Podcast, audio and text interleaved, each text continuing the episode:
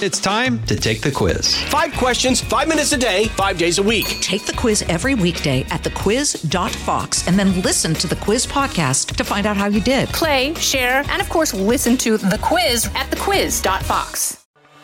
It's the Media Buzz Meter with Howard Kurtz. You know, the hardest people to respond to online sometimes are the mind readers, the people who are absolutely certain that they know X, Y, or Z. And then how do you respond to that? And by the way, uh, happy Martin Luther King Day. I'm going to do a short uh, podcast today. I've got some reporting that I want to share with you and catch up on some important stories. Um, but I was just so struck. You know, I look at the comments on Twitter and Facebook after Media Buzz, which I hope you had a chance to see yesterday. And if you did not, uh, many of the segments are available. We'll talk about that a little bit as we unravel the uh, thought process here.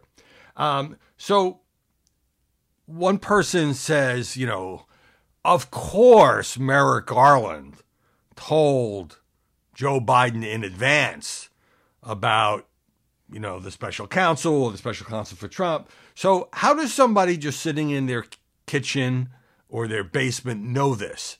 And then you get into like, you're such an idiot that you don't know this, but it's something that, you know, in fact, I think Garland and Biden have been extraordinarily careful, knowing that they might have to, you know, give depositions one day, not to provide any advance notice to the president uh, because the president ran against the politicization of the Justice Department. With Donald Trump, there was no guessing.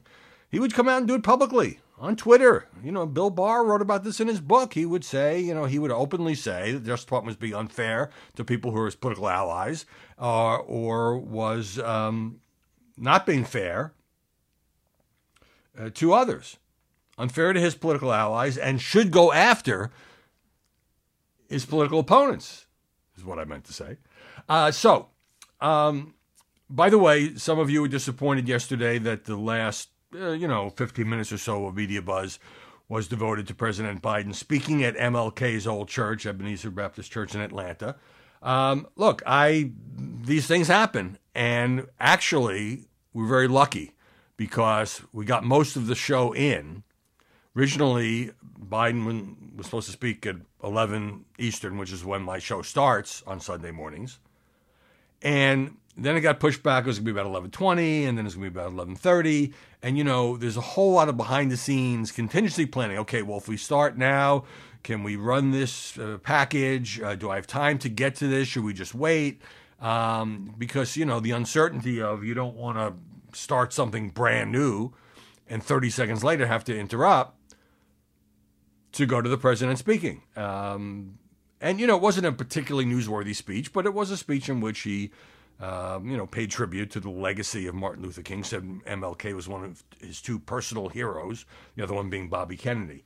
Um, but anyway, we, we got most of our segments in, and I was grateful for that, that sometimes it's just the luck of the draw.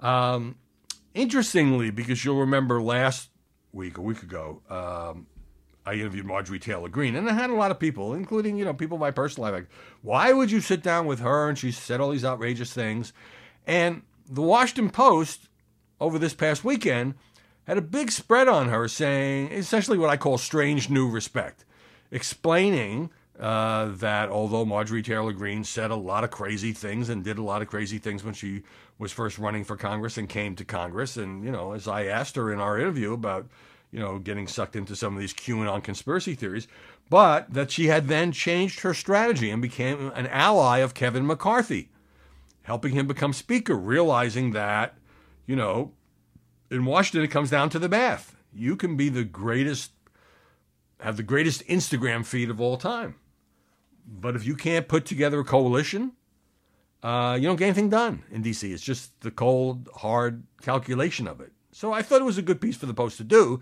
It covered a lot of the ground that my interview did. I was waiting to see the reference to it. Not that I broke this story, but the point is that, you know, she had addressed some of these things on camera. Now, speaking of Kevin McCarthy, did some reporting over the weekend. Uh, you know, I know it seems like a long time ago now, but it was only a little more than a week ago that Kevin McCarthy won the speakership on the 15th ballot. And the insight that I have now is that essentially his opponents wanted to humiliate him to the point where he would start to lose supporters and there'd be a momentum shift. And this goes to a key thing in politics, which is why I think I could never be a politician, which is you have to have a certain amount of this is going to sound like a uh, something negative, but I, I'm not in this context meaning it that way. You have to have a certain amount of shamelessness and a certain amount of um, a, a, thicker skin than most of us can pro- possibly imagine, because what was happening was when McCarthy was losing the first ballot, on the fourth ballot, on the eighth ballot, on the tenth ballot you know, the media people would come on and they would say, This is horrible. This guy can't nail it down. This is humiliating. He should drop out. He's going to drop out. I played some of those predictions on the air. And all McCarthy had to do really was hang on and hold his base. Because as I talked about at the time, and so he knew that that was his opponent's strategy um, to make him give up, to, to, to, to beat him down. On the other hand, he had the support of 95% of the Republican caucus. He just didn't have these 20 holdouts that were uh, stopping him from reaching that magic number of 218. So he just figured, you know, if I can just hold my support, there's not anybody that the other side has who can beat me. And so the media sort of didn't see it. It was like, oh my God, how much more this can Kevin McCarthy take? But he was confident that he could hold on. Now, in order to do that, he had to stop defections. So he had about 200 Republicans supporting him for Speaker. Now, that's well short of 218. If he had started to lose some of that, I am told, you know, there could have been a momentum shift. The other thing that the opponents did, rather than just picking one or two people to try to beat McCarthy with, they kept changing who they were voting for. At one point, Matt Gaetz said he, he nominated Donald Trump to be Speaker of the House because you don't have to even be a member uh, of Congress. Uh, then there was uh, Byron Donalds, who is a impressive black congressman who I was not familiar with, uh, who was a McCarthy supporter, and suddenly his name is up there. So once they started putting up different names, uh, I think it became pretty apparent they didn't have a winning strategy because the only way to beat McCarthy would be to coalesce around one person, you know, preferably with a nat- national reputation.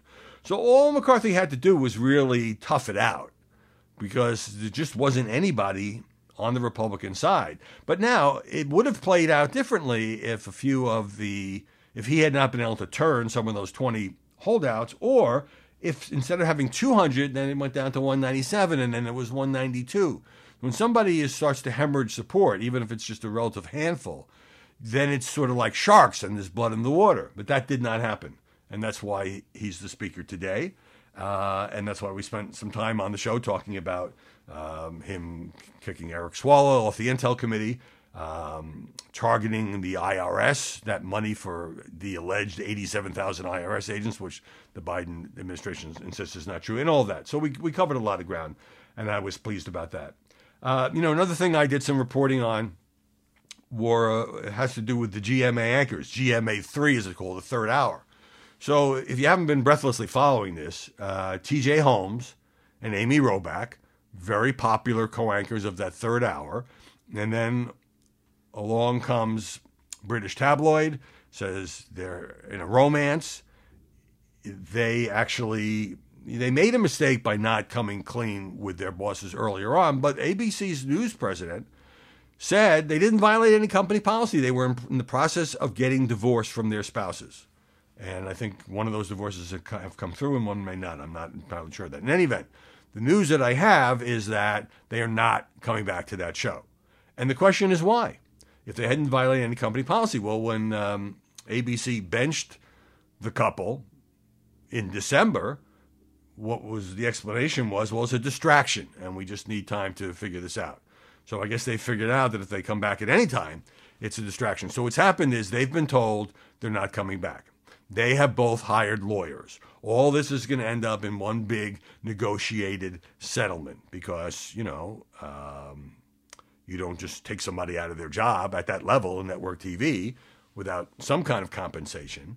I am further told that ABC is interested in having Amy Robach come to some other show on the network, but not GMA3, but is less interested in having TJ Holmes come back at all because in his case, there was an earlier workplace affair. Before he was involved with Amy Robach, he was involved with somebody else who was like a producer at ABC, and I guess that has soured the network. So uh, it looks like it's all over, except the lawyers get to make a lot of money figuring out uh, who gets what. And you know, I've said from the beginning, I thought they're getting kind of a bum rap, um, but there's a lot of money at stake in these franchises. I mean, one of the reasons this has attracted a lot of attention is that GMA3 makes a lot of money for ABC. Hey, let's pause right there. The buzz meter continues right after this.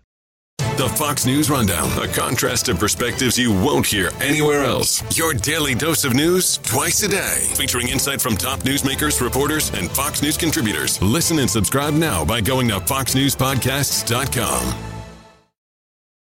All right, now the thing you all want to talk about and that I want to talk about is Biden and the documents and the special counsel and all of that. Uh, it has been an absolute mess, an absolute freaking mess. And I spent a lot of time. I did an interview with Peter Doocy, in which I said to him, What made you think when he was shouting the question uh, at a Biden event to say, Mr. President, you kept these documents next to your Corvette? What were you thinking? And Peter said that you know he had, they had found out just about five or ten minutes before that one of the places where the classified documents from Biden's days as VP had turned up was his garage in his Wilmington house. And he somehow remembered, there actually was a campaign ad about this, that that was where he parked this car. And so I got a picture of the car, and, I, and, and he said it just popped in his head. And of course, it became synonymous with sloppiness, I guess is the kindest word that you can use. Because, you know, the garage door is opening all the time, right? Uh, Biden kind of bristled and said, well, you know, I mean, the, the Corvette is in a locked garage. It's not like it's out on the street. This is a 1967 Corvette Stingray that I guess Biden uh, greatly cherishes. Now, what was fascinating to me, I think this the press is so angry at Biden and the Biden team and the handling of this right now, and I think I was able to show that with the sound that we found, because initially the press's instinct was to say, you know what, this is just a small thing. I mean, yeah, a few papers were found, but uh, this, you know, they, they they voluntarily turned it over. You know, the Biden lawyers found it and they cooperating, and there's nothing to see here. And this is not like Donald Trump. I mean, this is so far different than Donald Trump. And one of the uh, sound bites I used was actually said, I think last Thursday or so, Thursday, Friday which Mika Brzezinski said, you know, it wasn't great what Biden had done, but on the other hand, it was it was it was apples and oranges because the Trump situation was so much worse. And I said at the top of the show, of course, because with Donald Trump, you had a subpoena battle, you had him insisting that the documents were his, that he had somehow de- magically declassified them, uh, and then you had the raid on Mar-a-Lago. And a lot of these people are, why isn't Biden's house been raided? Well, because the FBI didn't know that he had any documents, but the Biden team turned them over. But what made the reporters really angry, I mean, angry and aggressive and even hostile, was the fact that they, they were hosed, they were fed bad information. The Biden team, you know, even if it turns out that Joe Biden never touched these documents, the Biden team found out about this in early November, six days to be precise before the midterms, and didn't make it public and has not been able to offer any explanation as to why that is, other than to hide the political embarrassment. And then you have, you know, it's said that they, they came forward on their own, but the first batch of documents, which were found in that Penn Biden Center, where he's got that or had that office he used occasionally with the University of Pennsylvania in here in Washington, that story was broken by CBS. And then Another story about more documents at his Wilmington residence was broken by NBC. So it isn't like they've been forthcoming about any of this. And then they keep, you know, I'm preparing for the show over the weekend. We know of three different places where classified documents from Biden's vice presidential days were found. And then comes a fourth one. Oh, there's another one here. We forgot. Oh, how did we miss this? You can't do that. So on Morning Joe this morning, Scarborough says by stumbling and bumbling around, not getting their timeline right, by still saying an unknown number of documents found in Biden's garage, no more unknowns. At this stage, we're two months in. They need to clean this up. They need to get, you know, amateur hours over. They need complete transparency. They just mishandled it from day one, and I'm only saying it because it's true. He's absolutely, positively uh, right about that. Um, and even these additional pages into Delaware Home, bringing the tally to six. I'm looking here at a story that ran over the weekend. They defended their decision not to be fully forthcoming about the matter. Oh, how did they defend that? The White House has been criticized over its public disclosures. Um, oh, so Biden's personal lawyer, Bob Bauer, put out a statement over the weekend saying the Biden legal team was trying to balance being transparent, they've been anything but, with the established norms and limitations necessary to protect the investigation's integrity. So, translated into non lawyer speak, that means they don't want to piss off DOJ. But you know what? You're pissing off DOJ now because you keep changing the story. There's also nothing to prevent. You know, everybody's beating up on Karine Jean Pierre, and I think she did an awful job of handling it. She just was robotic and saying the same thing again and again. But the White House was unfair to her. They sent her out with nothing. As I, we actually did a count. 13 times she said there was an ongoing process, meaning I can't comment because there's an investigation. At least 18 times, Karine Jean Pierre uh, said uh, that I would refer you to the White House counsel's office or I would refer you to the Justice Department, knowing full well that they're not talking at all. So it's just another way of saying no comment. But on the other hand, they sent her out with nothing, and they should have had Richard Sauber or Bob Bauer or somebody come out and answer some basic questions. And this business about, oh, we can't possibly, you know, they can do whatever they want. Joe Biden's the president of the United States. He could personally go in the briefing room and say, look, this was sloppy. I regret the way it was handled. However, we are fully cooperating. Now, let me tell you what's in these documents. I had somebody look at them, uh, et cetera, et cetera, et cetera. Doesn't mean I, I'm not convinced that legally this is going to lead to, you know, any charges against President Biden, even leaving aside the Justice Department, I guess you would call it a finding or tradition that you can't charge an incumbent president. You can't indict an incumbent president. This obviously came up in the last administration. Um, but right now, it's Keystone Cops. You know, oh, here's another batch. Oh, we don't know where it's from. And so I used the clips to show how then you had CBS's Ed O'Keefe and NBC's Kristen Welker just hammering uh, Jean Pierre for not being able to answer basic questions. And she kept saying, We're being transparent. And she said, and the, the reporter said, No, you're not. And Peter Doocy said, What are you hiding? You let Joe Biden read a statement, you know, that at best was misleading. Who drafted that statement? There's a lot we don't know. Hey, let's pause right there. The buzz meter continues right after this. So, the other thing I want to touch on here during this uh, holiday edition is George Santos because it is just an amazing story. I mean, I want the movie rights to this story. I haven't figured out who will play Santos yet, but wow.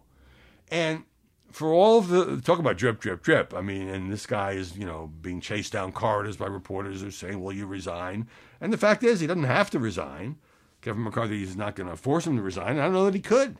He won the election, but as Liz Claman said on my show, Santos won the election with a based on a fabricated version of himself. And there's an interesting media angle here too that I'll get into in a second. And Mollie Hemingway said, "Yeah, he's a he's a pathological liar." Uh, but she said, "Why is this getting so much so much attention? Because this is just some obscure guy no one ever heard of." And that's true. I never heard of him either. But the New York Times dropped this bomb over the weekend, which is Santos, when he was making his run for Congress last year, second run for the seat in Long Island, um, allowed a self oppo study. You know, one of these vulnerability studies where the campaign tries to figure out, well, what, what's out there that the other side could use against us. And they found out that he had made up much of his biography, that he didn't go to Baruch College, where he comically claimed to one of the Long Island Republican officials who now wants him to quit that he was been a star volleyball player. Like it's not enough that he didn't go to the school; he had to be a star athlete there. Um, anyway, they tried to talk him into not running, and he kept insisting, "Oh, it's not that bad," and he insisted on running. Several of the campaign staff members quit because they knew what was going to happen. Others tried to interest higher up people in the Republican Party, saying, "Look, this is a ticking time bomb.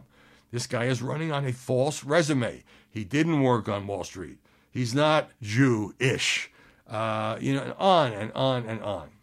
Not knowing this would ever become a national story. So the New York Times finds that, even finds that Robert Zimmerman, who was the Democratic opponent and who was a Fox News contributor, and I said, you know, because there was this one Long Island paper that had some pretty tough facts about Santos's financial shenanigans, which we'll get into in, in a second.